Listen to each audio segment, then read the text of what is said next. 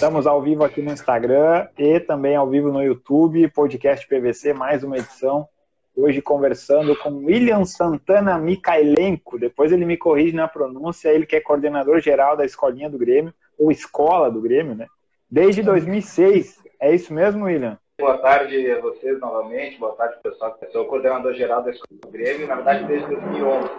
Entrei no Grêmio em 2006, a minha trajetória é desde 2006, mas como coordenador à frente da Escola do Grêmio desde 2011. Um ano aí fez 10 anos, aí fez, fez uma década aí de, de gestão, coordenação à frente do, do pessoal aqui. É, eu, eu pude presenciar um pouco do, do teu trabalho numa das edições da Copa Cidade Verde lá em Três Coroas. Foi no ano de 2014, eu estava como assessor de imprensa da competição, né? Então tive contato ali com, com os clubes, com o pessoal. Foi bem legal. E, e, eu quero que tu traga, né, um pouco dessa experiência, assim, da, das viagens, de competições, né? Porque eu vi que os, os meninos ficaram hospedados numa sala, né, numa escola, aí colocam os colchões no chão, assim, bem raiz mesmo, né? A gente fala dessa coisa de raiz e Nutella, aquilo ali é muito raiz. E aí tu deve ter muitas copas, né? Tanto Cidade Verde quanto outras aí pelo Rio Grande do Sul e até fora, né? Então eu quero que tu conte um pouco dessa experiência, assim, como coordenador e dessas vivências da, da gurizada, né? Cara, é, é, a gente costuma falar aqui que a competição quando o público, os pais, os participantes ali olham os meninos jogando no campo, é, às vezes não sabe tudo que está por trás, né, de uma logística, do sair da sua zona de conforto, da sua cidade ou do seu dia a dia de treino, é, e todas as coisas que acontecem assim numa, numa, numa competição, elas fazem parte da formação. Esse é o primeiro objetivo que a gente tem aqui. Por isso a gente compete, né? Por isso a gente é, é, promove que as categorias saem para jogar, é, disputem jogos no enfrentamento de camisa, de camisa também, né?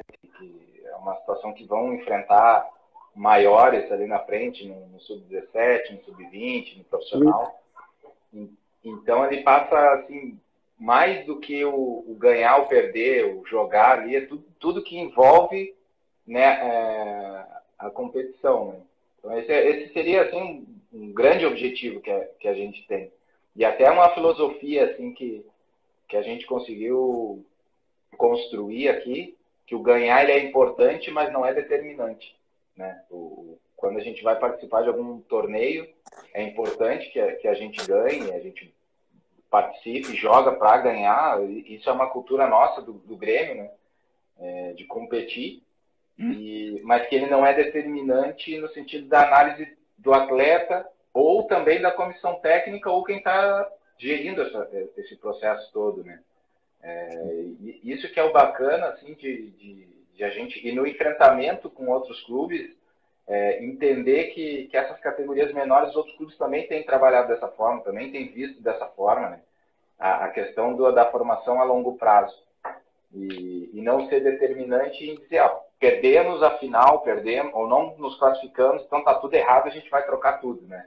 É, hum, isso que antigamente se tinha um pouco, assim, e atrapalhava muito esse, esse processo de, de formação dos atletas. Né? O entendimento hoje né, do clube num todo, ele está bem consolidado com isso, então nos ajuda a treinar, selecionar, analisar, avaliar, fazer todos os processos com mais calma e que diminua a margem de erro.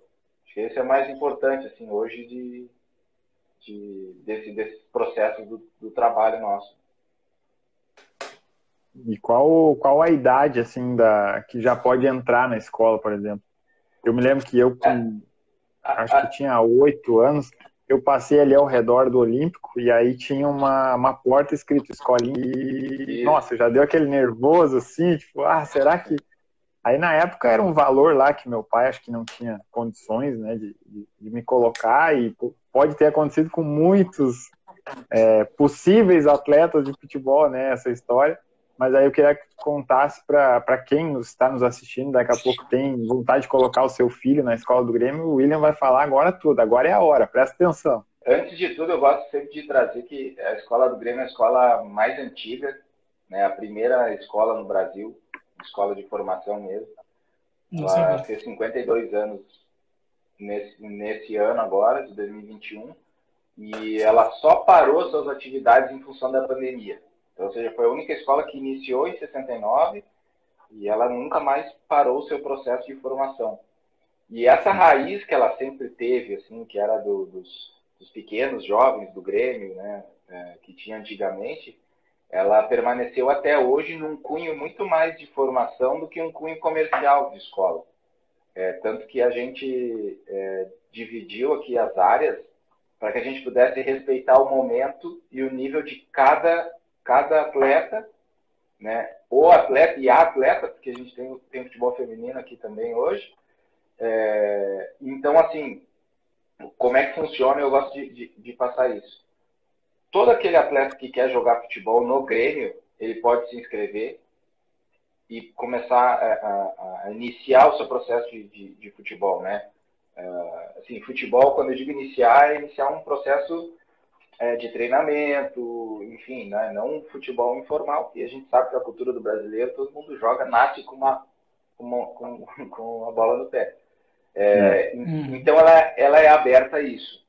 E a gente via antigamente que as seleções, como tinha talvez na, na tua época, que foi da minha época também é, de atleta, tu saía de uma realidade que tinha diferentes níveis ali, e nível, eu digo, não do bom ou do ruim, a questão do momento, né? Quem está mais apto, quem está menos apto, enfim. Isso. E ele já vinha para uma situação de competição. E, e, então ele tinha uma quebra muito grande, assim, né? Do, do sair da sua zona de conforto ali, que está treinando, jogando com o seu professor, e ele tem que encarar um jogo que ele pode ser convocado ou não, que ele pode entrar ou não, e ele tem que dar um resultado, né? Teoricamente. Não a nível de alto rendimento, mas ele tem que dar um resultado. Então a gente dividiu aqui hoje em três áreas. A gente tem a área de iniciação, que é essa área que, que abrange todo e qualquer que queira jogar futebol aqui na Escola do Grêmio. Uhum. A área da seleção, que são aqueles atletas que se destacam dessa área, que estão no nível já é um pouco mais à frente. E a gente tem a área de formação, que essa área de formação nós alinhamos ela com a categoria de base. Então, hum. a escola do Grêmio ela vai dos 5 anos, dos 4 anos aos 15. E a hum. área, e a área de. É, dos 4 anos já, a gente já inicia aqui o, um processo Sim. bem mais lúdico, né? É desenvolver claro. através do futebol, se divertir, enfim. Isso. E a gente alinhou a área de formação, que ela vai dos 8 aos 13, com a sub-14 lá de, de, de Eldorado das categorias de base. Então, Sim. o processo todo do Grêmio hoje ele inicia com quatro anos e à medida que, que, que aqueles atletas é, vão crescendo, ele vai tendo caminhos diferentes. Né? Seja ele numa seleção, seja ele já numa formação, para que ele chegue no, no, no, profissional. Então é bacana de trazer isso assim para dar um norte bem de como a gente trabalha hoje, assim, que é uma escola vista até pelos outros, outros clubes e, e, o pessoal que a gente tem mais, mais contato, como uma escola de formação mesmo, assim, uma escola que, que é aquele atleta que entra aqui, ele vai ser desenvolvido, ele vai ter o caminho para chegar até o profissional, respeitando a faixa etária, respeitando as idades, o desenvolvimento dele. E, e cara, tem sido, assim, tanto o Rafael como o Yash, assim, tem sido bem proveitoso. Os resultados, é, eu particularmente gosto de falar, porque eu, eu, eu, digo assim, eu, eu vi a roda girar aqui dentro por, por esses quase 16 anos aqui. Então, atletas hum. pequenininhos que entraram nesse processo e que hoje estão jogando e que tu, Rafael, torce. O Jean-Pierre, é. Bob Sim, é, é. o Sarará, que, que, que acompanha mais o, o, o, o Grêmio, deve ter visto, e outros tantos aí mais antigos, o Lincoln, até o próprio Douglas Costa, que fez o processo também aqui conosco. Então, é, é, é bacana que isso, isso tem, tem acontecido e eu, eu consigo enxergar né, os resultados esportivos assim acontecendo, mas também da parte do cidadão, que é um que, que pode parecer um clichê, mas mas faz parte do, do, do, da nossa missão aqui, que é formar é, o cidadão também. E ela passa muito do que aconteceu comigo e acontece com, com praticamente 100% das comissões técnicas aqui, que são aqueles atletas que iniciam um processo de base, de escola de futebol e vão para a área acadêmica, se qualificam, estudam e depois retornam ao clube como treinadores, preparadores físicos, gestores, supervisores. Então, acaba assim é, é, agregando tanto o atleta que, que tem esse objetivo né, de, de jogar profissionalmente, como, como aquele que ainda quer estar envolvido no futebol, seja profissionalmente ou não. É, então, é um trabalho assim que eu, que eu costumo dizer assim, de um, de um, de um retorno é, bem satisfatório assim do que a gente do que a gente promove. Sem falar a questão da atividade física, né, da saúde, é. da questão mental de uma geração hoje que que é inevitável que se que se conecte com a tecnologia e mais de um tempo muito maior do que se tinha há anos anteriores. Então se perde aquela questão de estar fazendo uma atividade física, promovendo saúde, e a questão hum. mental de estar tá socializando, estar tá se frustrando. Tu perder ou ganhar, ele, ele, faz parte da vida, e no esporte ele vai te, ele vai te formar assim, né? É, tu, tu perder um jogo, como tu, como tu tem alguma derrota na vida, e o jogo ele vai te dar uma outra possibilidade ali na frente do no, no novo jogo de tu ganhar, que é, faz parte da, da formação intrínseca do ser humano. Né? Então, é um trabalho assim bem legal, consolidado, é, que a gente tem tirado os frutos aí, tanto esportivamente, ali no profissional, como, como assim, para a sociedade, né? Como, uhum. é. como um é. E tu comentou, tu comentou que tu é um dos que passou por isso. Como é que é o teu, teu histórico, assim? Tentou ser atleta e passou pela eu, pela escola eu, e hoje está aí como coordenador? É mais ou menos é, isso? Sim, na, na, na, época, acho que a gente deve, deve regular mais ou menos a mesma idade. Ali na, na, na, minha época não tinha essas categorias sub-8, sub-9, sub-10, sub-11. Participava da escola do Grêmio e aí tu tinha umas seleções que elas, elas eram mais, mais velhas, assim, né? Um sub-15, sub-14. E eu fiz esse processo desde novinho, desde os sete anos. Eu, eu joguei lá no, no estádio antigo, no Olímpico. É, e depois até o sub-16. Quando eu saí, tinha uma oportunidade para o Atlético Paranaense, e bem na época é, que, eu, que eu faria o vestibular. Fiz o vestibular para educação física, porque ou, ou eu ia jogar futebol, ou ia continuar no futebol é, como, como, como profissional né, da, da área técnica. E, e aí acabei passando no, no vestibular e cursando educação física. E aí foi em 2006 que eu entrei como estagiário do, do, ah. do Grêmio. Né? Entrei estagiário e passei como treinador, preparador físico, treinador de goleiro, é, tentando somar um pouco da experiência de, de, ter jogado não profissionalmente, mas ter passado pelas fases de formação Isso. e aliando a questão de, de, de, conhecimento, né? Bem especificamente nessas áreas menores, assim. Então, é, também fui como, cara, dá pra dizer todo brasileiro, mas vamos lá, 99,9%. É. Se não tentaram, ao menos pensaram em tentar ser, ser jogador, né? É que é uma. É. Uma... Nós, é nós dois temos uma coincidência que nós somos da categoria 88, eu e Yesh. O Yesh, ele conta um pouco como é que ele tentou o futebol dele. até vou passar a bola para ele agora para ele falar um pouco da tentativa e depois a, as suas perguntas, Yesh. À vontade. Ah, tá aqui sim, vou falar alguma coisa, né? então, é, pronto, tô aqui em Portugal, aqui em Porto, né? Portugal. Né? Então, foi assim, na verdade, cara, porque, né, tipo assim, eu sei que você tem vários alunos aí, né, várias crianças que têm esse sonho de ser jogador de futebol, né? Muitos não conseguem, né, também, né? Ou tentam, mas comigo foi mais ou menos isso, porque a minha mãe me colocou, porque eu morava lá em Cascavel, no Paraná, né? Então, daí minha, minha mãe me colocou, comprou lá chuteira, caneleira, etc, etc, tá ligado? E eu já sabia que eu era um ruim pé de rato, sempre fui. Daí, mas ela tentou, né, minha mãe, coitada, também tava sonhando com isso, né?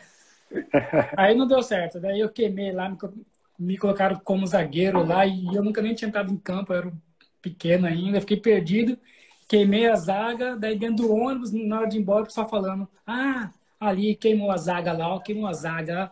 queimou nossa zaga, desde aí nunca mais joguei. nunca mais joguei sério. Foi frustrante, sabe? Então, e, e também não tinha ninguém, né? Para me auxiliar lá. Ninguém veio falar comigo, nada. Só minha mãe em casa. E eu acabei falei, deixa pra lá. Daí só jogando mesmo até hoje, só na zoeira mesmo, só para só, só pra completar o time, tá ligado? Mas é isso. Essa é a minha história no futebol, tá ligado? É por isso curte que eu tô aqui hoje fazendo podcast, né? Porque... Hum? Foi curto, e rápido. rápido. Durou o quê? Uma semana no máximo. Uma semana só já, já me ferrei tudo. Mas... E, e qual que é a maior dificuldade que você tem aí na sua escolinha com, com os jovens que às vezes existem? Tipo, igual eu, às vezes percebe que não deu que, que não ia dar certo e desistem. Quais são os, os seus papéis para animar não, essa, essa, criança? Eu, eu, eu, não digo a minha dificuldade, mas sim é, é uma questão talvez um pouco do imediatismo assim, que, se, que se tem a respeito de entrou numa escolinha de futebol, é, o menino já vai já tem que jogar, já, já tem que, né, já tem que brilhar, já tem que aparecer. Ele é longo prazo, né? Aquele menino que começa com uhum. 4 anos, ele vai despontar depois de 15 anos, 16, talvez mais. É,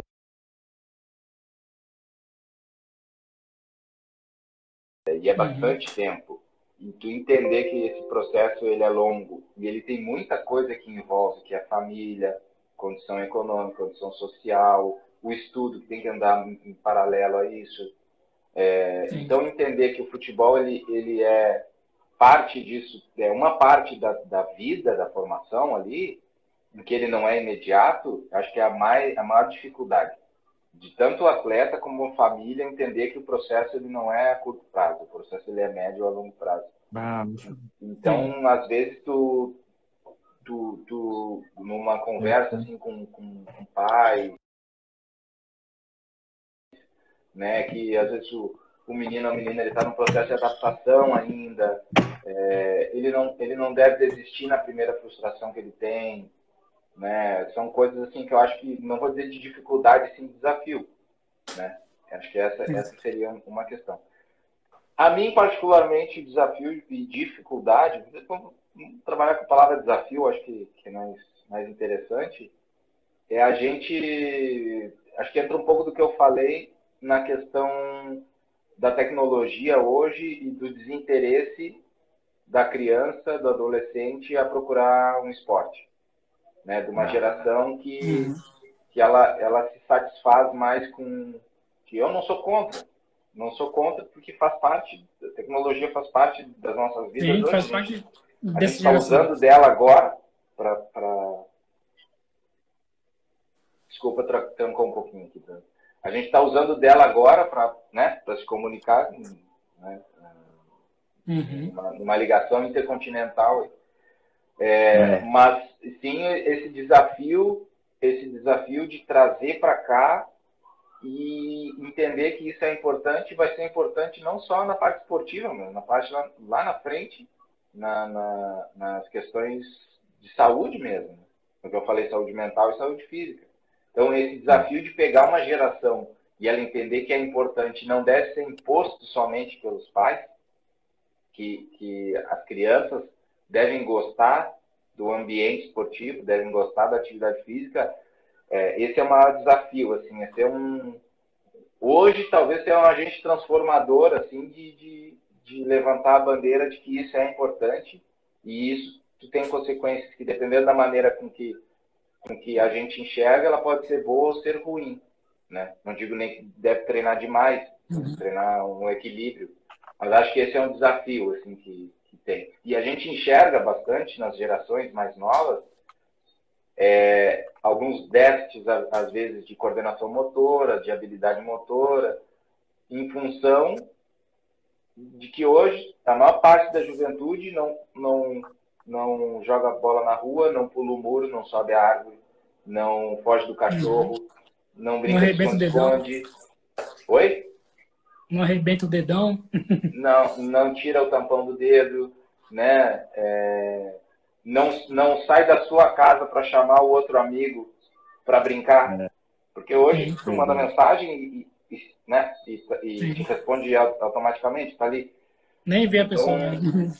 então é isso. É, é, esse acho que seria um desafio assim da gente da gente colocar que é mais do que o futebol por si só, que é uma questão da sociedade, né, cara? Como um todo, assim. Ser o futebol, ele ser um através do futebol a gente conseguir entregar coisas também, não só da parte da parte esportiva de alto rendimento. Né? Sim. Eu tenho uma pergunta para fazer para você que vai sobrepor uma outra pergunta que eu vou fazer depois. Certo? Aí na sua escolinha, por exemplo, se você tem 100 alunos, a maior parte de, é, dos alunos dão certo, por exemplo, assim, não só como jogador, mas como pessoa, mas também, tipo assim, tem 100 alunos, 55 conseguiu, cada um foi para um clube, ou tentou vir, vir, vir para a Europa. Quais são os números exatos? Exatos não, né? Assim, em porcentagem, hoje em dia. Se, se, eu, se a gente pegar só a área, aquela que eu, que eu, que eu falei que a gente alinhou ela, né, da, com a categoria de base, é, porque ali já, já tem alguns meninos que estão num, num momento mais apto a isso, Hoje, a gente bate ali no sub-17, sub-20, na faixa de 70%, 80% dos meninos que iniciam novinhos aqui comigo, com 10, 11, 12 anos. Uh, depois, profissionalmente, profissionalmente, tem aumentado bastante esse número. Tem algumas variáveis. A gente fala muito de variável, que é o momento do time, é, a escolha, talvez, do treinador lá de cima, é, enfim, tem algumas variáveis que fazem ele talvez virar jogador de futebol na equipe profissional aqui ou não. Mas por vezes eles vão para outros clubes. Então, do que a gente tem buscado dos últimos, dos últimos anos, que eu posso te dizer que isso tem, tem melhorado, onde a gente conseguiu otimizar os processos aqui, não vou te precisar em número, de 100, né, tantos, mas que com certeza, assim, ela bate na casa de uns 70%. Sim, é bastante, né? É bom até, né? Uhum. É, e, e, o futebol, o futebol, e acho que tem uma outra coisa assim que eu, que eu levanto muito, muita bandeira. Assim. É, tem um jargão que é de, de tantos atletas saiu um, saiu dois. Sim, né? exatamente. Uhum. Eu, eu até concordo nesse jargão se fosse um esporte individual. Ou seja, hum. eu trabalho Sim 10 crianças no atletismo e que cada um por si só eles vão chegar e, né? Exatamente. Uhum. E vão, vão ter o sucesso ou não. Uhum. Só que no, no, numa equipe de futebol nós temos 11 que jogam e 9 que estão no banco, ou 10 que estão no banco, depende. Uhum. Então vamos lá, nós temos 20. Então para esse 1, 2, 3 chegarem, eu preciso dos outros, você não tem como jogar sozinho. Exatamente, então, exatamente. Então, assim, aquele jargão de que de 20 saiu 2, que bom. Uhum. Pelo menos, né? De 20 saiu 5, que bom. Uhum. É, o problema é não, é não chegar. Então, assim, o esporte coletivo, eu, eu gosto muito de dizer assim, que a gente tem que tomar cuidado com, com esse jargão de que sai poucos. Saem poucos porque tem poucos, poucos espaços. Se a gente for falar, na, na Série A são 20 times, Série B 20 times, Série C 20 times, Série D, são poucos espaços. Sim. Né? Ou senão tu vai jogar no nível que não joga alguma série, vai jogar só um estadual, alguma coisa. Então, numa população que nem o Brasil, a chance de tu ter uma porcentagem muito maior de que nem uhum. chega, ela é grande. É grande. Né? Agora, se tu tem... É, por exemplo, eu gosto de dar o exemplo do Uruguai. O Uruguai tem 3 milhões de habitantes, 3 milhões e meio de habitantes. Os uhum. caras, pô, mas sai um monte de jogador no Uruguai, o que, que eles fazem de diferente? A formação deles é muito boa, né, a nível de competição. É, eles, eles têm por objetivo assim bastante de jogar, é, um, é, uma, é, uma, é uma cultura que eles têm muito forte do futebol, mas eles têm uma população pequena para 20 uhum. times que jogam lá, 18 times, acho, a, a, a Série A do Uruguai. Então, se tu for falar proporcionalmente, o Brasil ele, ele tem essa, essa desvantagem numérica daquele que virou jogador de futebol. E aí, e aí a gente vê no amador, aquele joga futebol amador, futebol de várzea, pô, esse uhum. cara aí, como é que não deu certo? Joga Sim, muita bola. É, é, é, difícil, é difícil jogar, jogar futebol profissionalmente, porque além de ter as capacidades, é, não tem espaço para todo mundo. Não tem espaço. Eu admiro eh, esses jogadores que jogam Série B, Série C, até Série D eu admiro. Aliás, eu admiro até esses que jogam Vaz, entendeu? Porque não é fácil chegar, sabe? Não. Porque como o Brasil é muito grande, é muito competitivo, ou seja, você chegar em um nível de Série C, Série B, Série A é muito difícil, né? E eu acho que, tipo assim, que hoje em dia, com a tecnologia, porque hoje em dia, assim, olha, eu sei que todo brasileiro, quando nasce ou, ou quando é criança, eles querem ser jogador de futebol, né? Isso é normal, sempre foi a frase de, de todos os brasileiros no mundo. E também hoje em dia agora tá fácil você ser influenciador, você ser youtuber, né? Então, essa era de hoje, eu não sei aí na sua escola se tem essa diferença de 20 anos atrás para hoje. Que há 20 anos atrás o cara ou era jogador ou ele tinha que estudar para ser alguém na, na vida sabe? Tipo assim, alguém com profissão diferente, assim. Ou porque hoje em dia não, né? Hoje em dia se o cara, ah, se não fosse ser jogador, né? Eu vou ser youtuber, eu vou ser algum influenciador, não sei o quê. Aí eu pensava na minha cabeça que, que isso era uma, como que eu posso dizer, uma forma de ser mais fácil da criança desistir de ser jogador de futebol. Isso acontece muito aí ou, ou, ou eles estão mesmo em foco para ser jogador forever e não pensam em não, tem, tem bastante disso, assim, ser jogador e, e é o objetivo. Né? Uhum. Acho que a, a questão do ser youtuber é uma coisa nova também para gente, para eles, mas também para gente também. Uhum. YouTuber, outras opções que hoje apareceram, né? Como, a, como profissão, que hoje é profissão, né? Enfim, é profissão. Tem influência, é, tá tudo ganhando milhões aí. É, então são outras opções que talvez antigamente não tinham, ou as opções antigamente eram outras.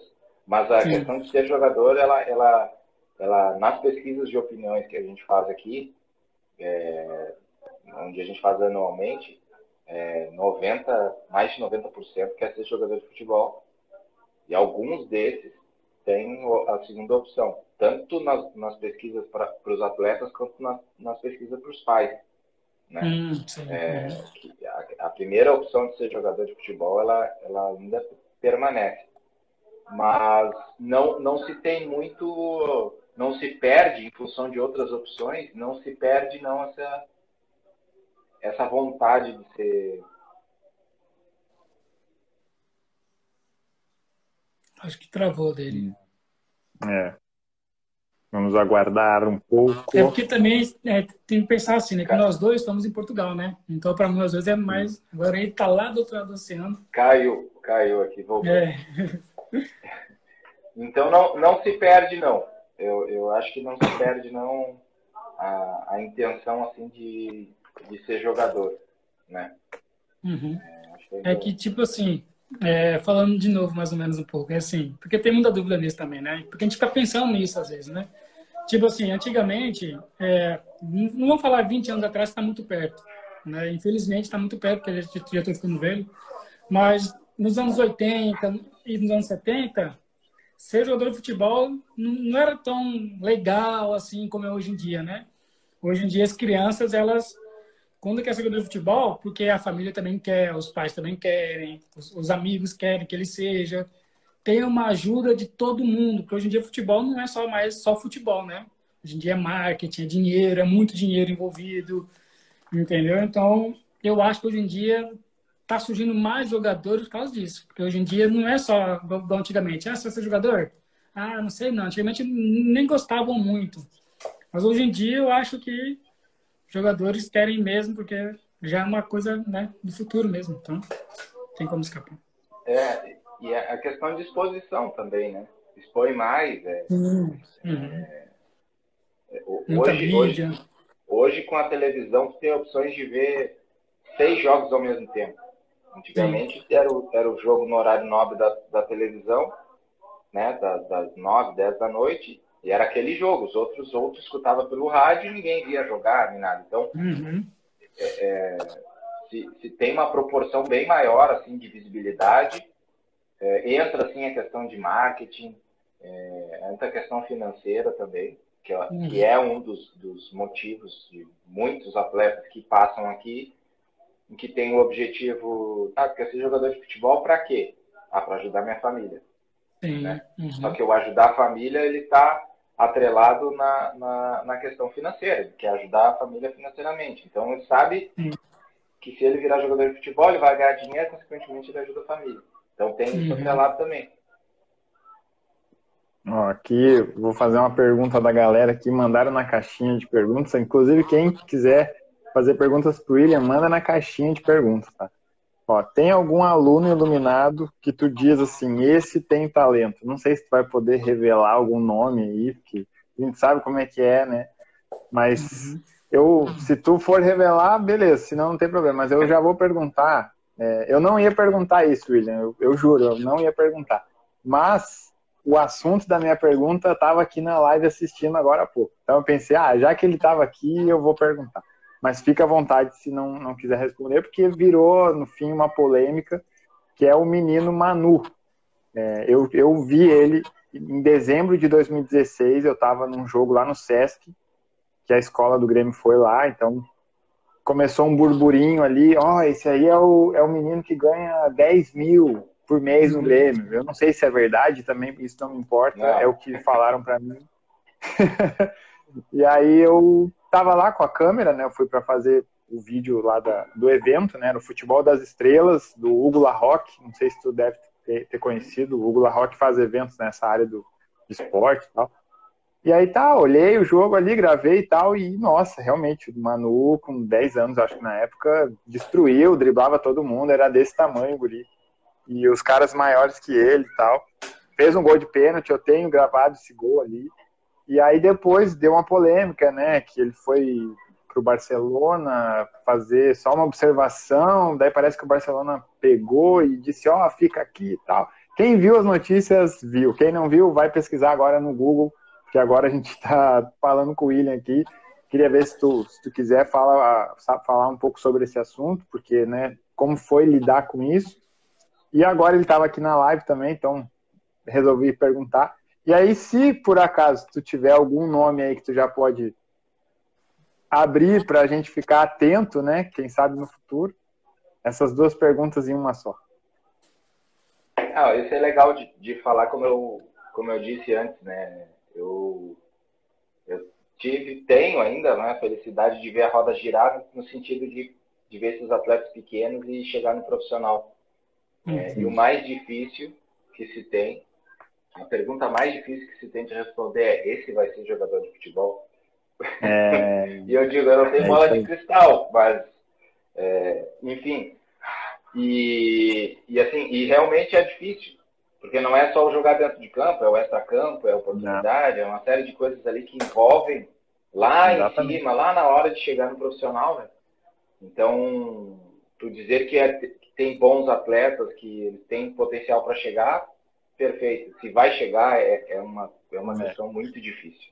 Muito difícil de, de, dizer. E, e, quando me pergunta, assim, eu gosto de falar um pouco dos que já chegaram. Que eu acho que, que isso é mais bacana, assim, né?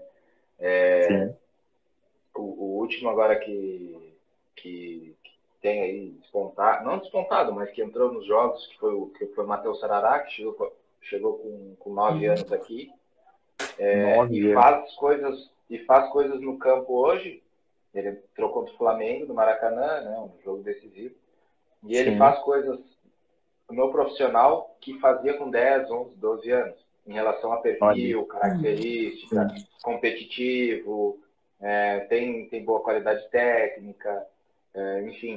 Então, isso é bacana, assim, da gente ver o que os meninos fazem dentro de campo que eles podem e, e conseguem transferir lá para o pro profissional. Né? Uh, e talvez assim, dizer de um atleta ou outro não é nem por esconder, é por uma questão mesmo de, de, de ser difícil mesmo de, de chegar é, e cravar. Esse, esse é bom jogador. Tem um bom, um bom jogador, o Pedro Obermilha, Pedro Lucas, que está na transição Sim. do Grêmio, que, que fez. Uh, jogos pelo profissional, é, ele é bom jogador, se ele, se ele retorna ou não para o profissional, isso eu não sei dizer, porque né, tá, lá, tá lá em cima. Mas Sim. quando teve conosco aqui com 12 anos, era um jogador muito bom, muito técnico. É, é mais ou menos 12 anos. tem mostrado ali. Esse, E o, William, e a... William, só vou te interromper, William, porque esse Pedro Lucas é aquele que apareceu no encontro com Fátima Bernardes, dizendo que ia jogar no Grêmio e tal. Mesmo. É esse? Esse mesmo, esse mesmo. Muito legal a história, muito legal a história dele. É, esse mesmo. Né? Agora ele está na equipe de transição do Grêmio, ali que tem a equipe sub-23. Isso, é. é. Então, e tem outros, outros, outros atletas. O goleiro do Grêmio, é, o Chapecó, era de uma escola do Grêmio de Chapecó. O Grêmio tem ah. a sua rede de escolas conveniadas né? No Brasil hum, todo, a gente tem mais de 70 escolas. E ele era da escola do Grêmio de Chapecó e veio para o Grêmio hoje tá, tá como profissional. O goleiro tem daquilo, né? O goleiro treina bem, é bom goleiro, mas só joga um. Então ele, ele tem que ficar ali uhum. atrás da fila e esperar o seu momento. Uhum. Tem alguns atletas que, que a gente acompanhou que. O Groi sabe bem disso, né, William? O Groi sabe bem disso, né? Esperar a hora. Que aguardou. Que é o processo, aquilo que a gente estava falando antes de formação, né? Da frustração é. de não jogar, da persistência. Uhum. Isso é formação. Ele entender é. que a hora vai chegar. Né? Está sempre apto para isso, sempre treinando para isso. E a questão do Manu, é, realmente ele teve, teve uma situação que ele foi para lá. Eu até na época acompanhei ele lá no, no Barcelona. Uhum. E, a intenção, e a intenção nossa era que, que ficasse numa espécie de monitoramento, para que depois, quando fosse mais velho, fosse para a Espanha, se sim ou não. Sim. Porque ele tinha na época 10 para 11 anos. Pois é, muito novo. Só que o que aconteceu foi que o, o pai saiu daqui, de Porto Alegre, eles eram do Maranhão, tinham se mudado para cá, e aí saíram de Porto Alegre para a Europa, né? Uh, e assim, falhou comunicação na época, não, não da parte do Grêmio, mas de acordos, né? Ó, oh, eu vou sair, não uhum. vou sair, enfim. Então, teve alguns desgastes, assim, nesse sentido. Depois ele retornou para cá, em quando ele era sub-13, isso foi em 2017, 2017, acredito, não me recordo bem. Ele voltou para cá, é, desculpa, 2019. 2019. Ele voltou para cá, 2018 para 2019. Hum. E, e também foi difícil a readaptação dele, é, dito pela família na época, porque ele teoricamente saiu os meninos que jogavam com ele quando voltaram, talvez, que eu vou falar uma coisa que talvez aconteceu, né? De, Sim. pô, ele saiu, nos deixou, sabe aquela coisa de criança mesmo, pô, era meu Sim, claro. longe e tal. Então, algumas situações que, que a família relatou de, de adaptação, de que não, não conseguiu se readaptar. Sim. E, e aí sim em comum acordo, ele foi para o Flamengo. Hoje ele está no Flamengo. Né? Sim. Está jogando lá no Flamengo. Então, depois foi se reajustando ali o, o, o caminho, né? Mas é um Sim. menino muito bacana, assim, é um menino bem, bem bacana, comunicativo. Na época que jogava com a gente, a gente via bastante qualidade técnica nele. Não sei hoje como tá, né? Porque a gente não é. acompanhou, acompanhou mais. E, e, assim, da minha parte pessoal, né, profissional, sempre desejar sucesso. Prefiro sucesso aqui comigo, mas se não, é. desejo sucesso.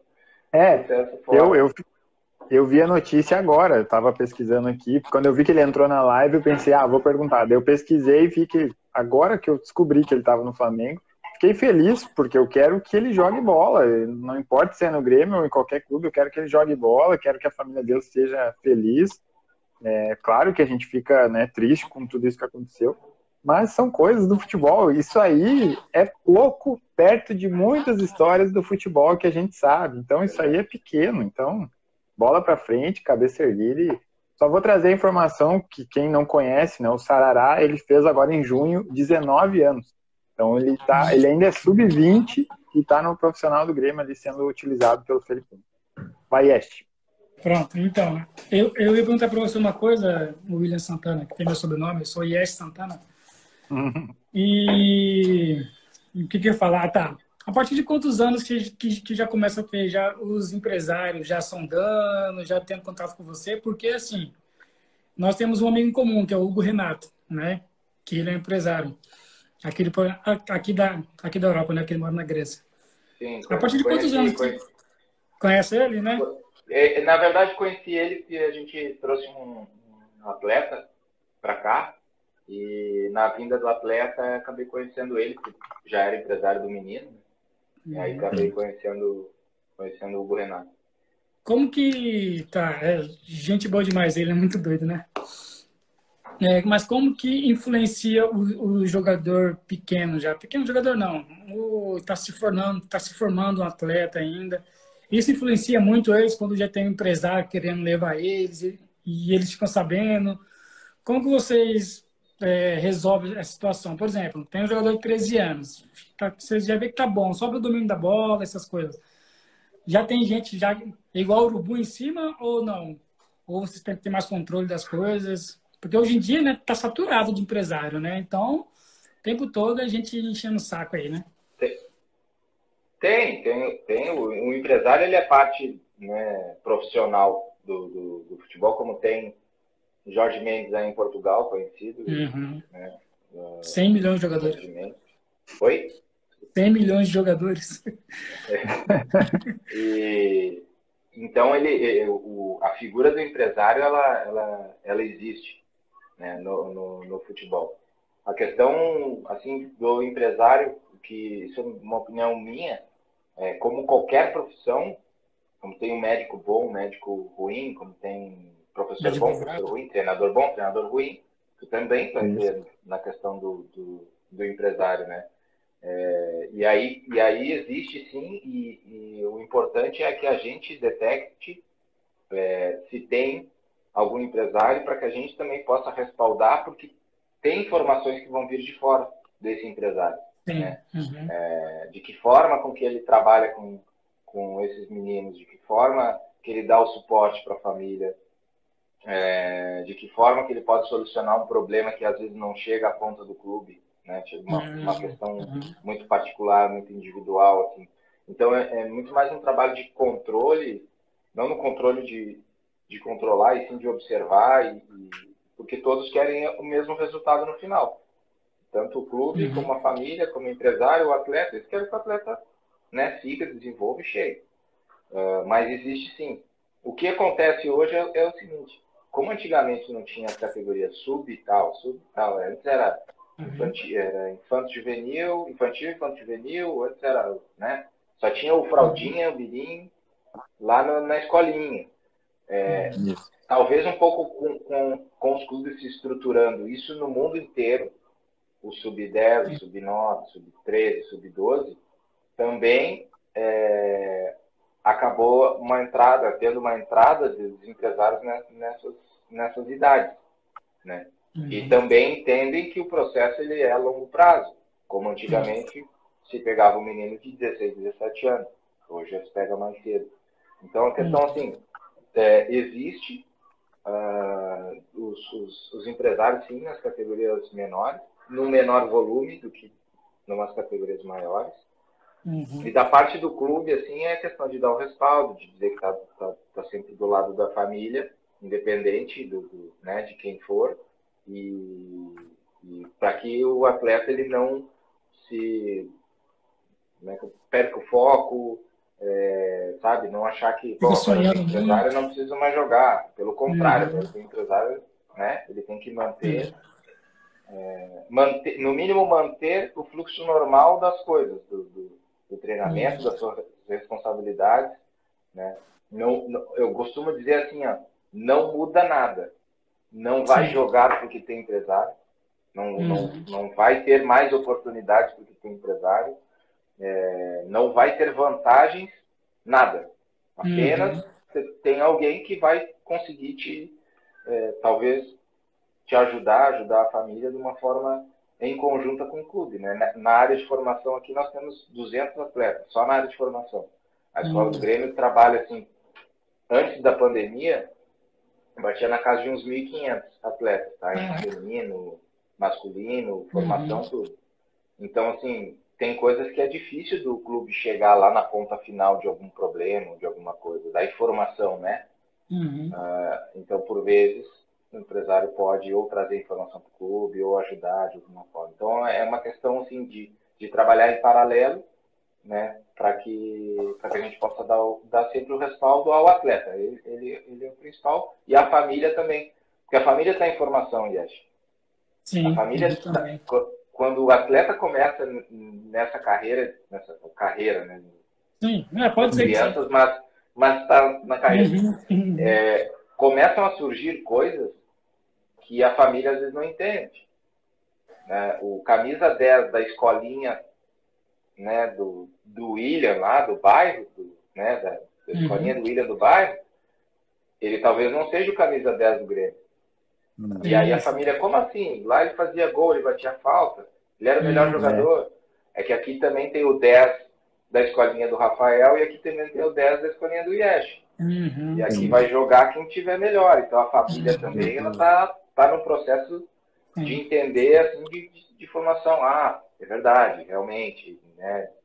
Então, então é tudo um contexto assim que são vários pilares assim que tá o atleta ali que é o que é, é não, não a gente nunca enxerga assim como como um produto ou alguma coisa nesse sentido. Bem pelo contrário, como ser humano atleta, que tem vários pilares ali que vai fazer ele jogar e se jogar alto nível ou não alto nível. Ou se não jogar.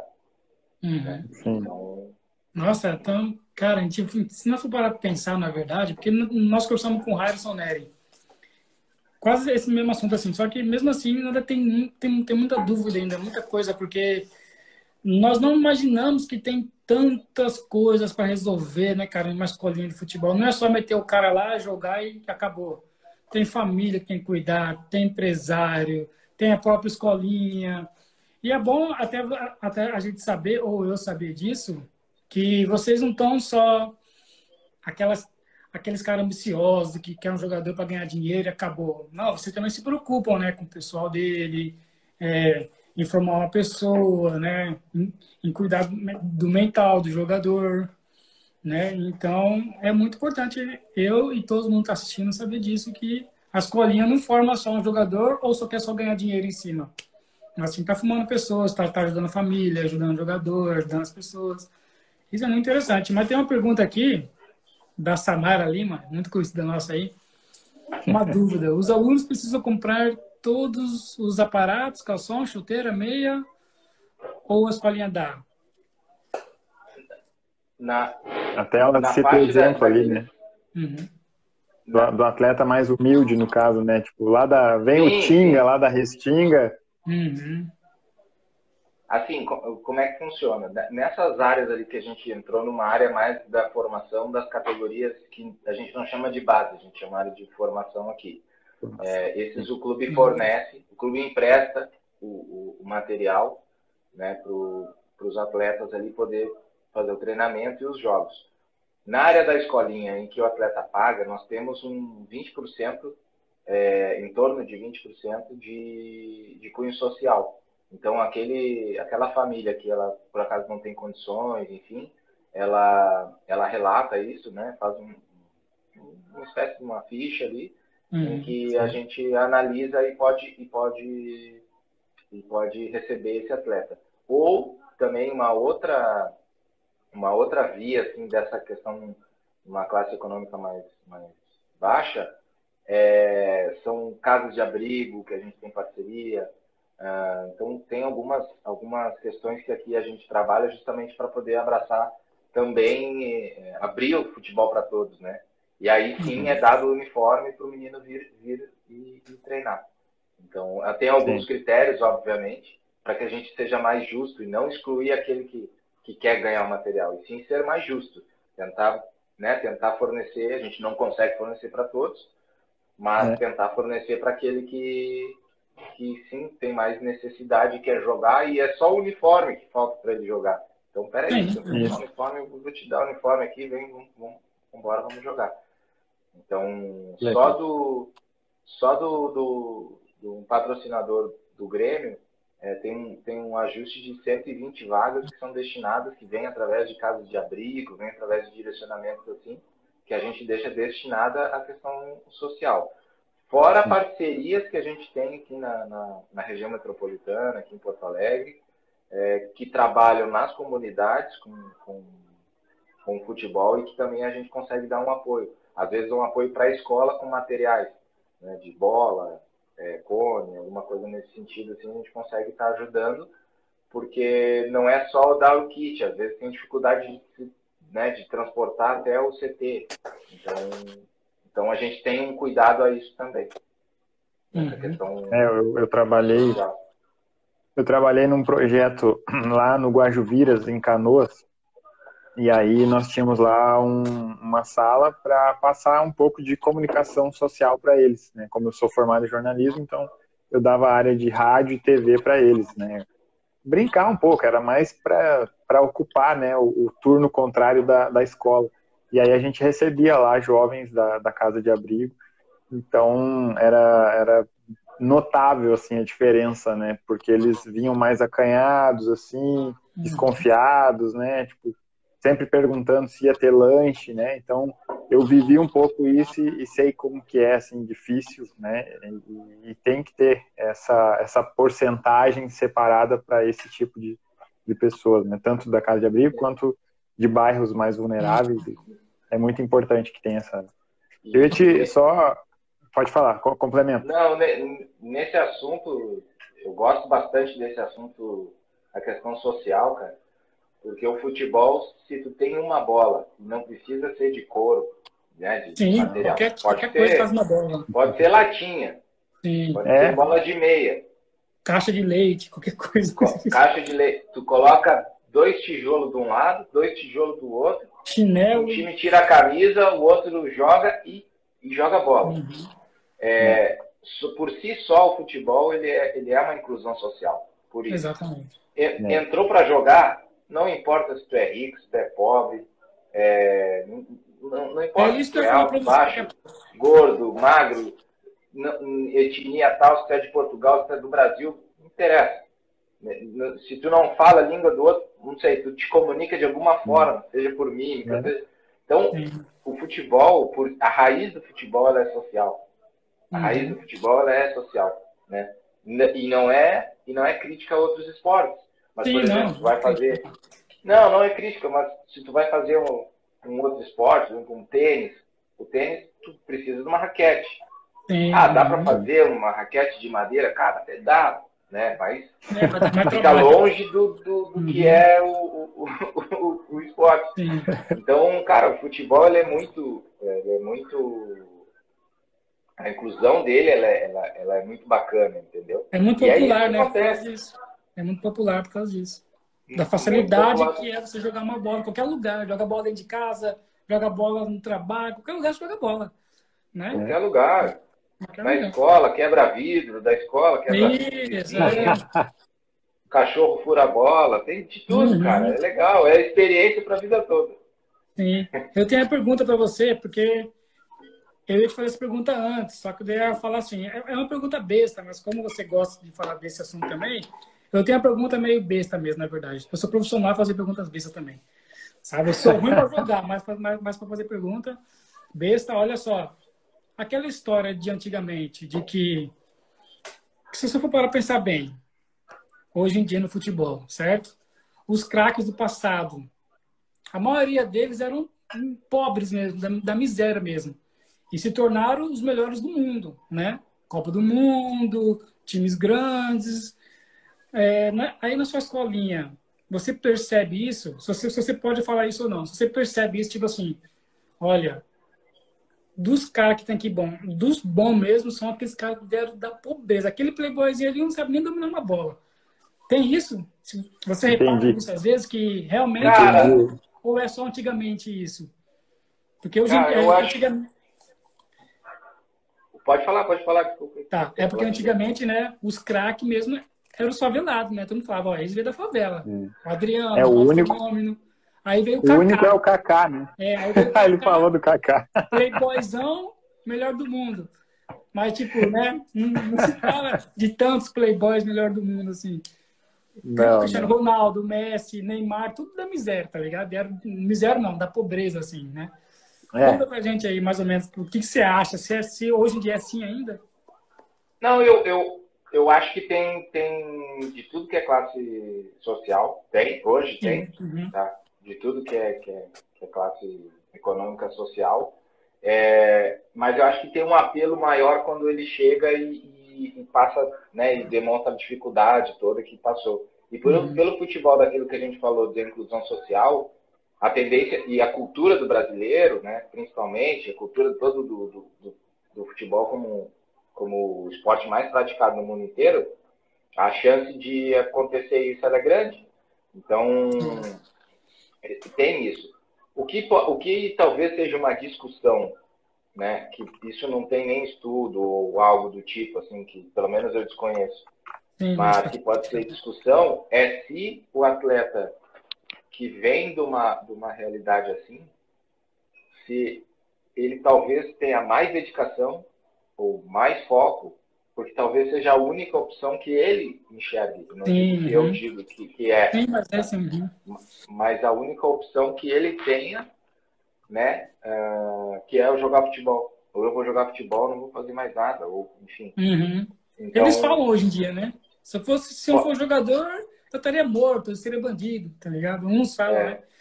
Richarlison fala, o Gabriel Jesus, o próprio Ronaldo Fenômeno, tem uma pergunta aí se era o Ronaldo Fenômeno sim. Ele era da favela também, não tinha dinheiro para nada. Né? O, o, Neymar, em 2006 ou 2005, porque eu sou, eu sou de Cuiabá, certo? Mato Grosso. Onde não tem muito craque. Não sei porquê. Mato Grosso é muito difícil ter craque. É, mas, tipo assim, tem uma época lá que o Neymar ia morar, morava lá no Várzea Grande, que é uma cidade colada com Cuiabá. Você deve, você deve saber. E eles moravam numa casa de dois cômodos. Neymar, o pai dele, a mãe dele e a irmã. Morava, dormia tudo em um quartinho só, tá ligado? Isso lá em Cuiabá, cara. Ou seja, da onde que ele saiu para estar tá hoje, né? O Ronaldo Fenômeno, a mesma coisa. Mas, é, se, se você disse que, né, que aí, pela sua experiência, né, você não notou muito isso, né? que todas as classes sociais têm, têm essa chance. É, é legal saber também, né? Não, a, a chance tem, né? Agora, a questão, assim, de, de, de, de, ser jogador, porque não é fácil ser jogador de futebol. Não é fácil, não. Não é fácil, cara. É, não só do processo todo até chegar, mas depois também do viajar. A nossa realidade também, trabalhando no futebol, de viagens, é, de sábado e, do, sábado e domingo, eu digo assim, sábado e domingo é segunda e terça, uhum. normal de trabalho, porque os jogos do futebol acontecem sábado e domingo. Então, não é fácil estar envolvido com futebol nessa, nessa, nessa questão social, assim, de, pô, domingo, domingo o Yesh vai fazer um, um churrasco com o Rafael lá, pô, vamos ver a Champions League às 11 horas da manhã, aqui, né? Uh, então, uhum. No futebol, não, o cara está trabalhando, o menino está concentrado para jogar, o atleta, enfim. É, não, não é muito fácil. Então, eu acho que nessa questão do foco, não sei, pode ser uma, uma, uma dúvida, mas a chance, né, os caminhos, ele não, não diferencia ou discrimina por ser pobre, uhum. rico, classe média, média alta.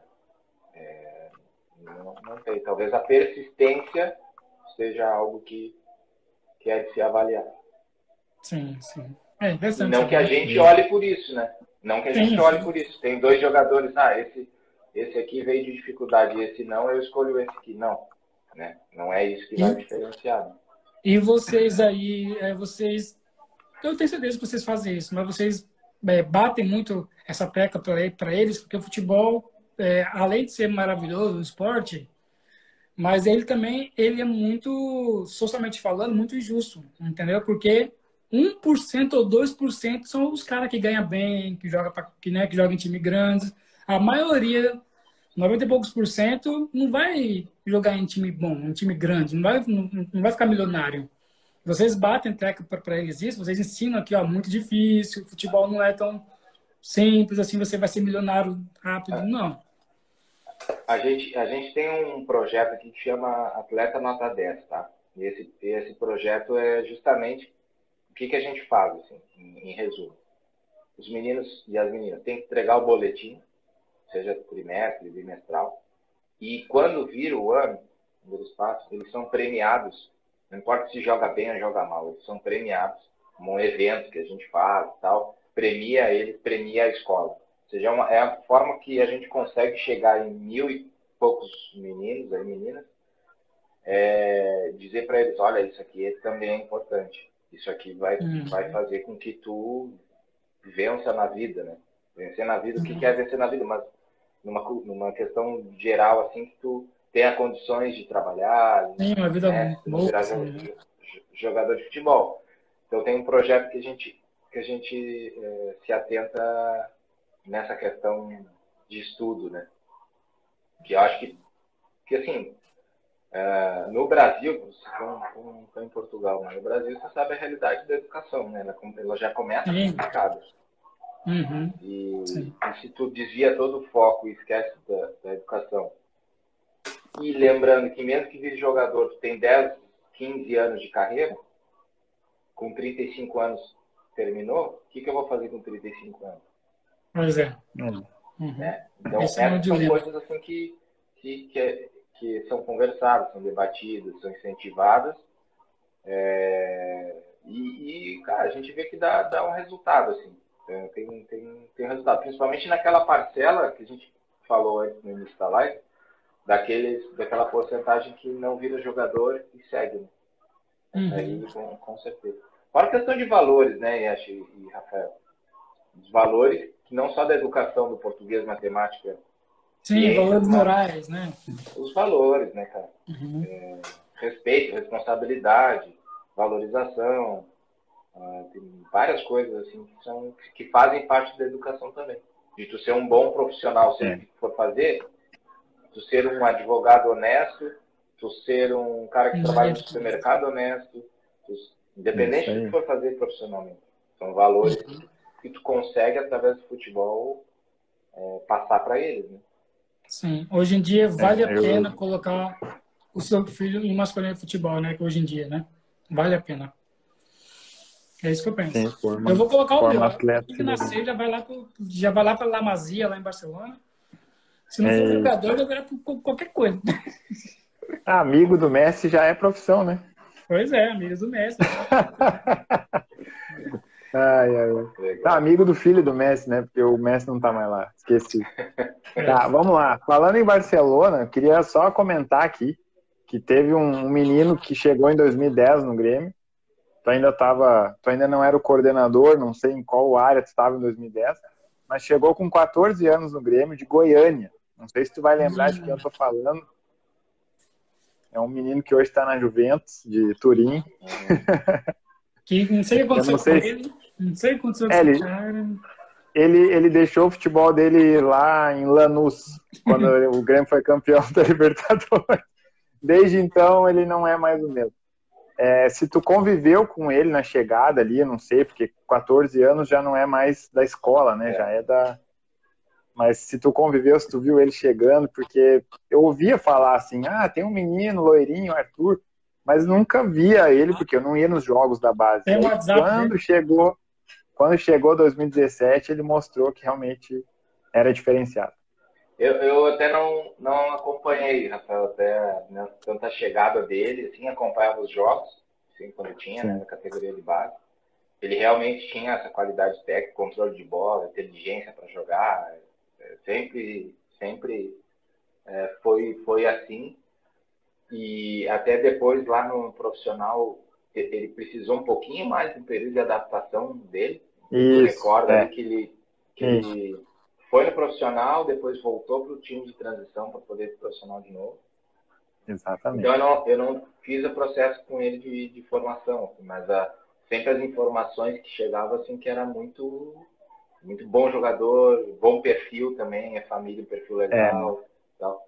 Ah, não é à toa que ele, que ele assim, é, eu entendi ali o, o teor da conversa, assim, pô, onde é que deixou o futebol dele? Mas, mas mas, cara, querendo ou não, né? Ele saiu do Grêmio, Barcelona, uhum. Juventus. Então. Tá bom, né? É. Mal, mal jogador ele não é. é. Alguma coisa ele talvez, a, talvez a nossa expectativa é que tenha subido um pouco, assim, quando Sim, ele é, claro. Pegar, mas... É, mas hoje em dia ah, mas olha, mesmo, dá saudade. Hoje em dia, dá qualquer coisinha dele...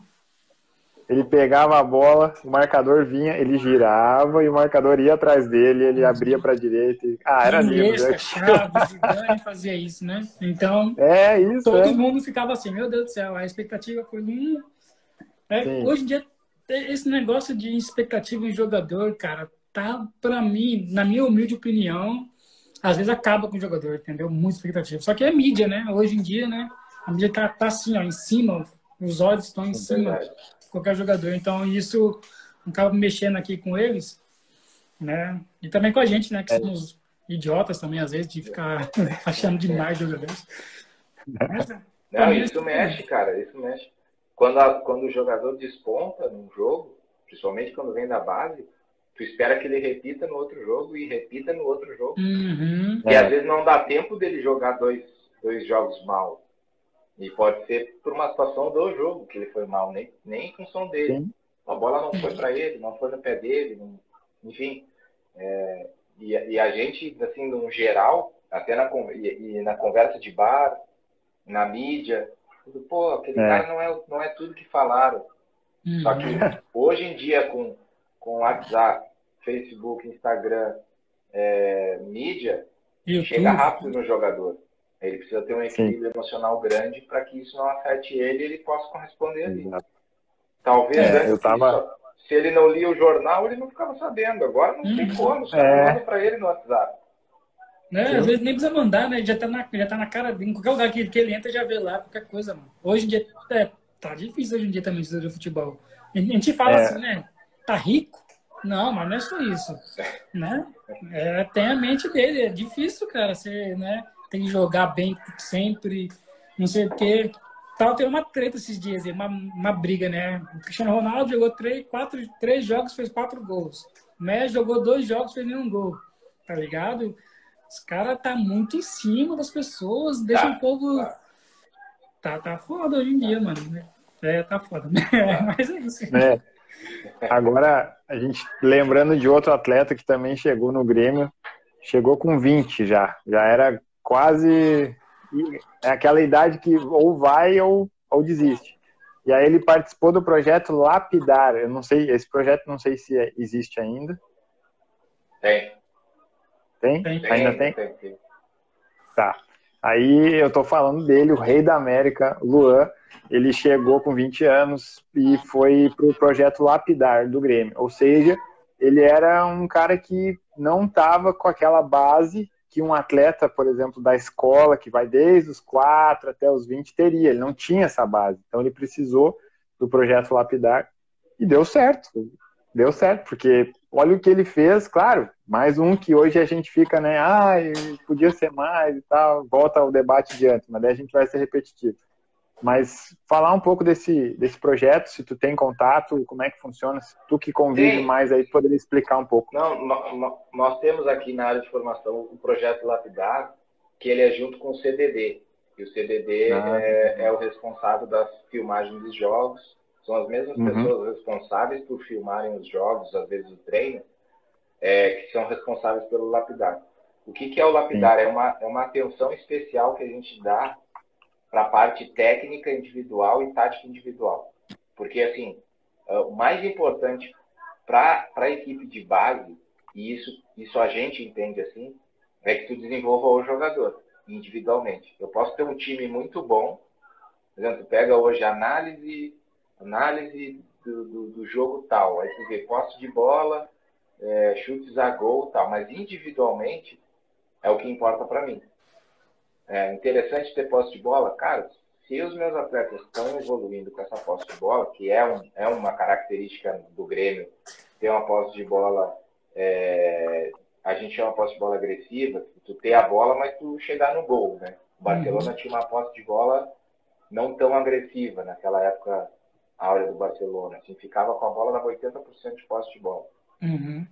É, então, esse, esse lapidar, ele é responsável por observar, analisar e desenvolver essas capacidades técnicas né, e de tática individual. Tática individual é, é, é, são o que ele faz tecnicamente naquela situação do jogo. Por exemplo, ele, uhum. ele, ele sai de uma marcação para dar uma linha de passe para o jogador para receber a bola. Ele entende isso, não é tão, tão tática de, do jogo todo, né? Uh, ele faz uma antecipação para poder fazer uma finalização, né? Ele são algumas coisas assim, um, um pivô ou uma, a gente fala assim, o carimbar a bola, né? O, o, o pivô que ele segura a bola e ele vai girar para poder finalizar, ou ele vai carimbar para receber na frente. Então, são coisas assim, são aqueles detalhes né, do, do cara que é destro e ele desenvolver a parte, a, a perna não dominante, a, a, perna esquerda ou vice-versa. Que a gente Sim. faz aqui desde novinho. Então, uhum, esse, é esse, esse, departamento ele vai fazendo desde novinho, onde a gente senta em reunião, discute lá, pô, o Rafael, cara, tem que melhorar a finalização dele de longa distância. Então, uhum. o lapidário tem uma atenção a fazer essa, desenvolver a longa distância.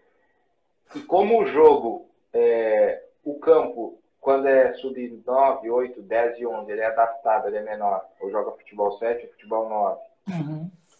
Para depois passar para o 11, o tamanho da bola muda, o tamanho do gol muda, a gente precisa estar tá sempre evoluindo. Não é porque ele chutava bem de longa distância antes que ele vai chutar com 13, 14, 15. É. Então, tu precisa ter uma sequência para isso.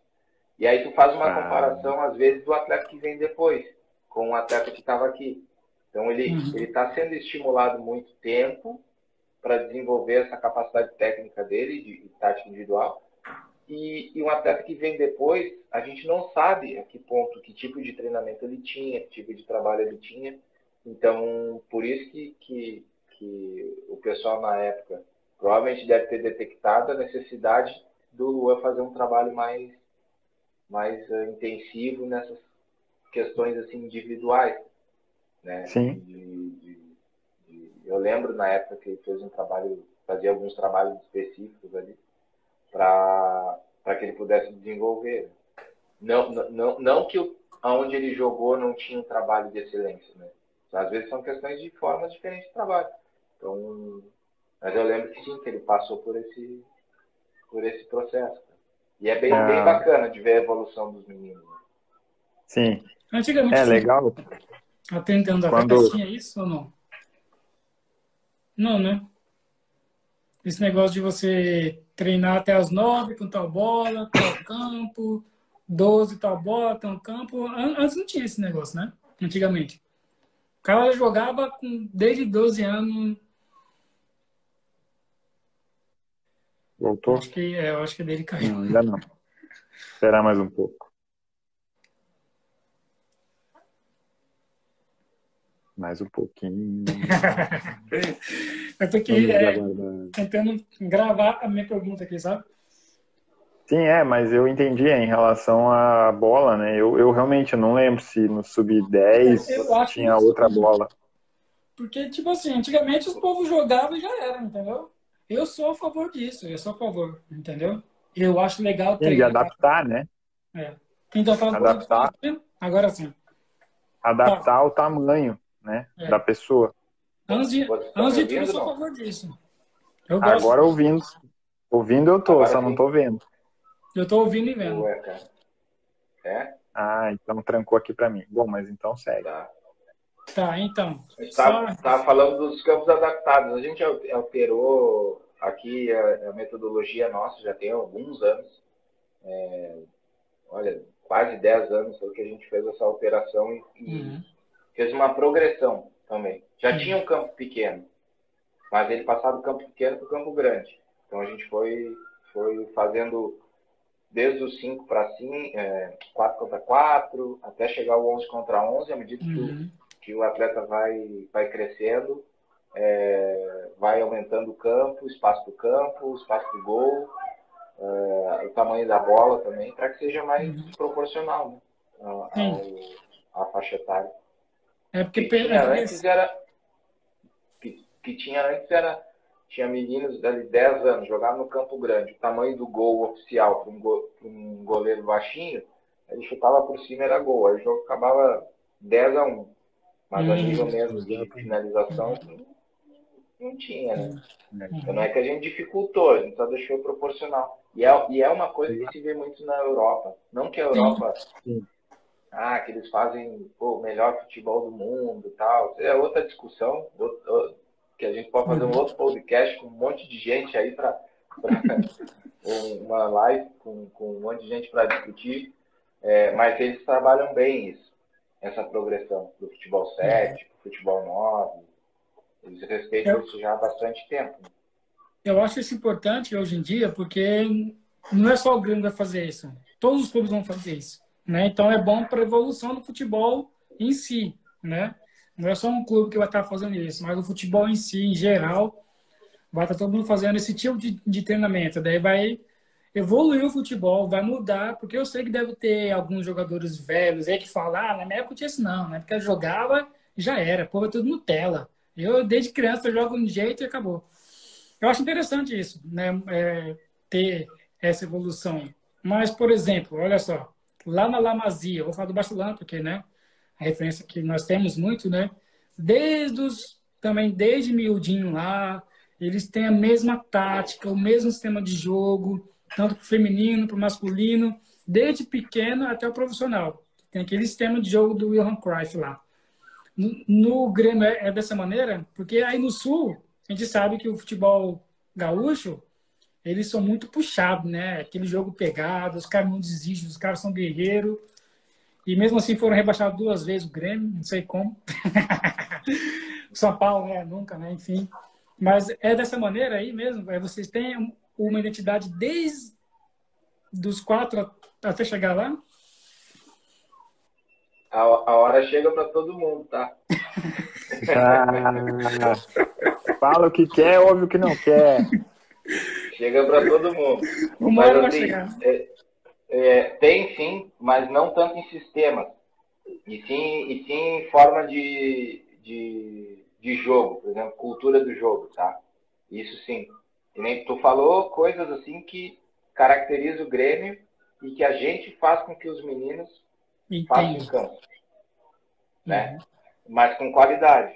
Não adianta, não é dar pontapé. Não, é ser uhum. competitivo. O que é ser competitivo? Perdeu a bola, tem que recuperar essa bola. É, o jogo está 5, está 5 a 0, vamos fazer 6, vamos fazer 7, vamos fazer 8. Então, uhum. e, isso são coisas que, que, que, te, que te dá competitividade. São conceitos que te dá competitividade.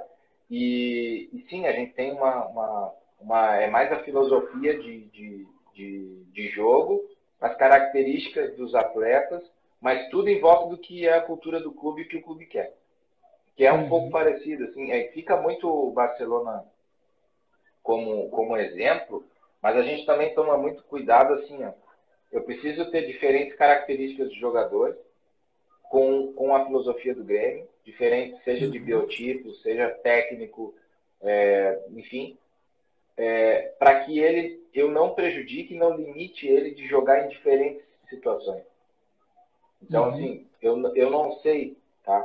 Mas se tu jogar talvez o Barcelona sempre de uma mesma forma, será que ele vai jogar num clube diferente do que Exatamente. joga o Barcelona? Uhum. Vai jogar no, Com interrogação que tem. É, isso, que joga se defendendo, que joga em transição. Então, assim, será que, que, que isso acontece? Então, é, no processo de formação, a gente tem que tomar muito cuidado, muito cuidado com isso. É, de que forma a gente vai formar para que também eu não limite tanto uhum. a equipe, mas principalmente o jogador, principalmente o que ele tem de uhum. bom.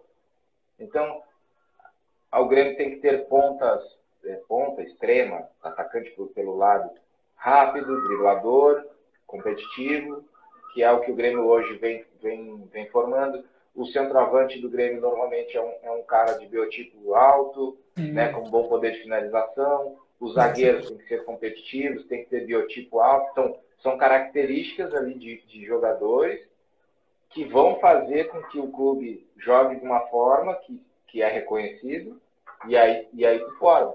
Mas ele tem que experimentar diferentes situações, senão daqui a pouco a gente pode limitar, né? Sim, porque assim, é importante saber que, que não só pelo biotipo vocês vão, tipo, descriminalizar o jogador. Por exemplo, não. chega um cara lá baixinho e ele joga bem como zagueiro, mas vocês batem na tecla e falam, não, você não pode ser zagueiro porque você é baixo. Ou não tem isso? Porque nós temos hoje o Marquinhos, né? Que é baixinho embaixo, assim, né? Teve o Puyol, o Gamarres, esses zagueiros assim embaixo. Ou vocês dão a chance, mesmo assim, mesmo sabendo que não, ele vai dar gana, mesmo sendo uma chance, baixa. Não, a chance tem, mas, mas o clube tem, tem por objetivo algum, algumas posições. É que antigamente se tinha assim, pô, as equipes do Grêmio, tudo cara grande, alto, forte, não sei o que, na porrada e tal. Uhum. Né? Isso aí. Que não é, isso não é hoje. Né? Os, os, últimos atacantes do Grêmio pelo lado, o Everton Cebolinha, acho que deve ter 1,70m, é, não mais que isso. Uhum. Né? Uh, então, assim, a questão de biotipo são algumas posições. Preferencialmente os zagueiros, goleiro e centroavante. De resto, cara, não, não, não, não tem. Agora, pô, se eu tenho o Gamarra aqui, dou exemplo até do cara que jogou no I, do Gamarra ou do Puyol, cara, se o cara vai compensar a bola aérea dele saltando mais algumas uhum. posições, que isso se coloca em discussão. Mas, sim. preferencialmente, algumas posições, sim, são, são são não definidas assim por biotipo, mas a gente sim, preferencialmente sim. busca.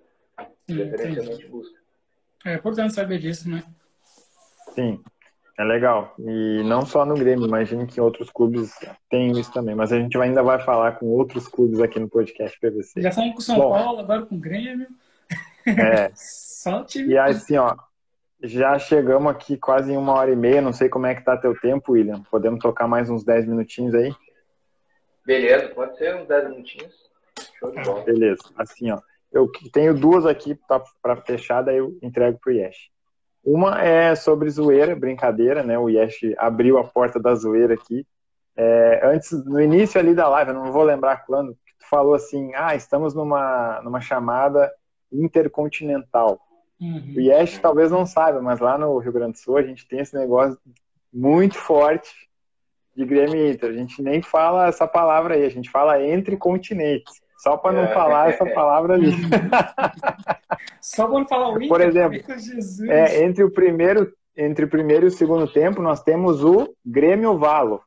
No intervalo. Não, não, isso aí é proibido, tá louco?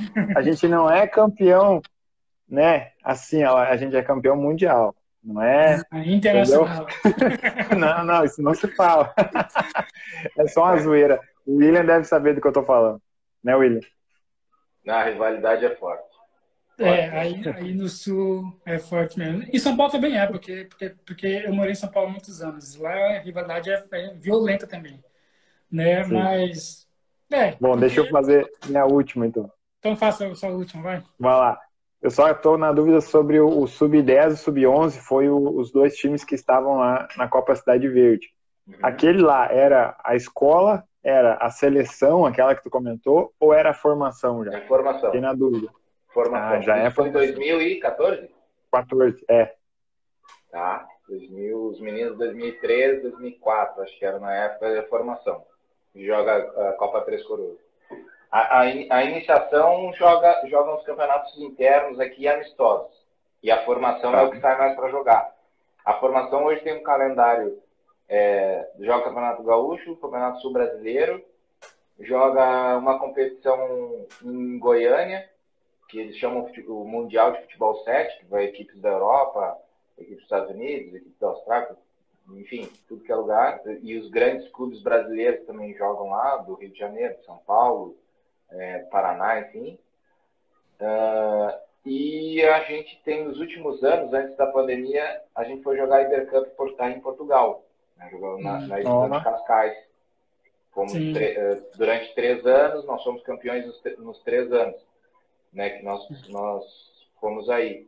Então, daquela ideia que a gente conversou antes de, de colocar os meninos para jogar em competição, né, de sair do, do, da cidade, do estado, a gente também tem, tem, tem ido para fora para dar essas condições assim, para os meninos.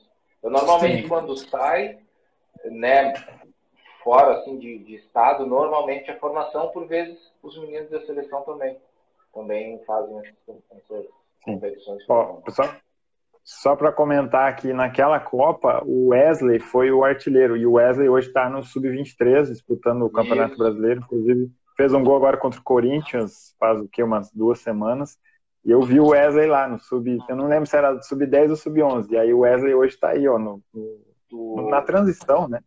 Naquela, naquela equipe que tu viu que tá no sub 23 é o Wesley, o Pedro Lucas estava naquela competição, o. Thiago Rosa estava naquela competição, o Thomas estava naquela competição. Tem vários meninos ali do, do... o Sarará estava nessa competição. Estava também? Ah, que legal. O Léo, o Léo Fenga, que está no Sub-20, estava nessa competição também. Hum. Imagina isso faz 10, não, 7 anos, né? 7 é. anos. É. Futebol passa rápido, na verdade, né? Que legal, né? Bom, Yesh, é contigo. É, é isso mesmo. Vamos, vamos fechar, vamos finalizar. Agradecer ao Santana aí, ao Santana 2, ou eu sou o 2, eu não sei, deve ser mais velho. É, ele é mais velho. Respeita que ele é mais velho. É, eu sou Santana 2, mas a gente quer agradecer o William, porque você nos ensinou, falou muita coisa boa para a gente entender. Vai estar tá, é, no YouTube, aqui no Instagram. Lógico que, que com o tempo o pessoal vão, vão assistindo e vão aprendendo sempre com, com essa live com você. Foi muito, para mim, foi muito interessante e muito importante. Aprendi muita coisa. Tá? O São Paulo, a hora, espero que não chegue quando eu estiver vivo. Tá bom? Porque eu essa. Mas, ó, muito obrigado por ter participado do podcast PDC. Rafael, uma das palavras finais para o gremista é, aí. Mais um gremista. William, William sabe, eu já estou há tempo querendo fazer esse papo e nunca deu certo, nunca rolou. Eu não tinha um projeto tão legal quanto esse. E agora tem essa parceria do Yesh aí com esse projeto que vai crescer muito. E aí então chegou a hora de conversar com o William, foi um prazer trocar esse chimarrão aí contigo. É. E quem sabe quando tu vier aqui para Portugal, a gente troca um papo pessoalmente. Aí, Vamos sim, fazer um, um pessoalmente, ele e mais um outro empresário para dar treta mesmo. Não empresário não, outro diretor e técnico, não é isso? Sim, é. Vai ser da hora, vai ser louco. Um, mas, mas, um ó, do Inter, um ou do São Paulo, vai sair solto. Ah, do Inter, logo, logo desse time. Mas, ó, muito obrigado, William. Show de bola, sucesso aí. E deixo agora a palavra para ti para as considerações finais. Ah, eu, eu, agradeço o espaço aqui, foi muito bacana. Uma hora e meia de conversa que passou rápido, né, cara? A gente foi, Sim, verdade. Foi vários assuntos, perguntas aí, porque tá bem, bem bacana, assim. E eu sou suspeito para falar de futebol, ainda mais de formação de, de, de atleta, né, cara? Porque uhum. é, a gente a gente está acostumado com a ponta final, que é, que é o futebol profissional. Uhum, Mas tem é. muita coisa que, que acontece até chegar lá. Foi é muito importante. que a gente conversou hoje. O pessoal que acompanhou, é, tomara que tenha aproveitado aí algumas coisas. Sei que o pessoal entra, sai, entra, sai. Também a gente aqui no Brasil está no horário de, de, de trabalho. Uhum. É, mas fica gravado aí para o pessoal, pessoal também olhar. E, e, e de verdade, assim, estou à disposição, cara, quando quiser de novo pegar. William, vamos falar sobre esse tema aqui. Cara, chama, a gente, a gente conversa totalmente à disposição. Passar, não, não sei se é conhecimento, mas as experiências assim que a gente vive aqui no dia a dia, né? É. Poder, uhum. poder conversar, dar risada, um papo confortável aí. Então, agradeço vocês. Sucesso aí na, nessa empreitada aí do, do, das lives, né, cara? É. engajamento aí do pessoal, uhum. né? E de que estou à disposição aí, cara. Foi show de bola, prazerzaço mesmo falar com vocês aí. Vou te dar uma camisa de presente, tá bom? Pode, pode ficar tranquilo. Oi? Camisa, vou te dar uma camisa de presente da Inglaterra número 2. Ou do Manchester número 2, para você se divertir com uma camisa vermelha aí, tá bom? Fechado. Valeu. Forte abraço. Valeu, galera. Falou. Valeu.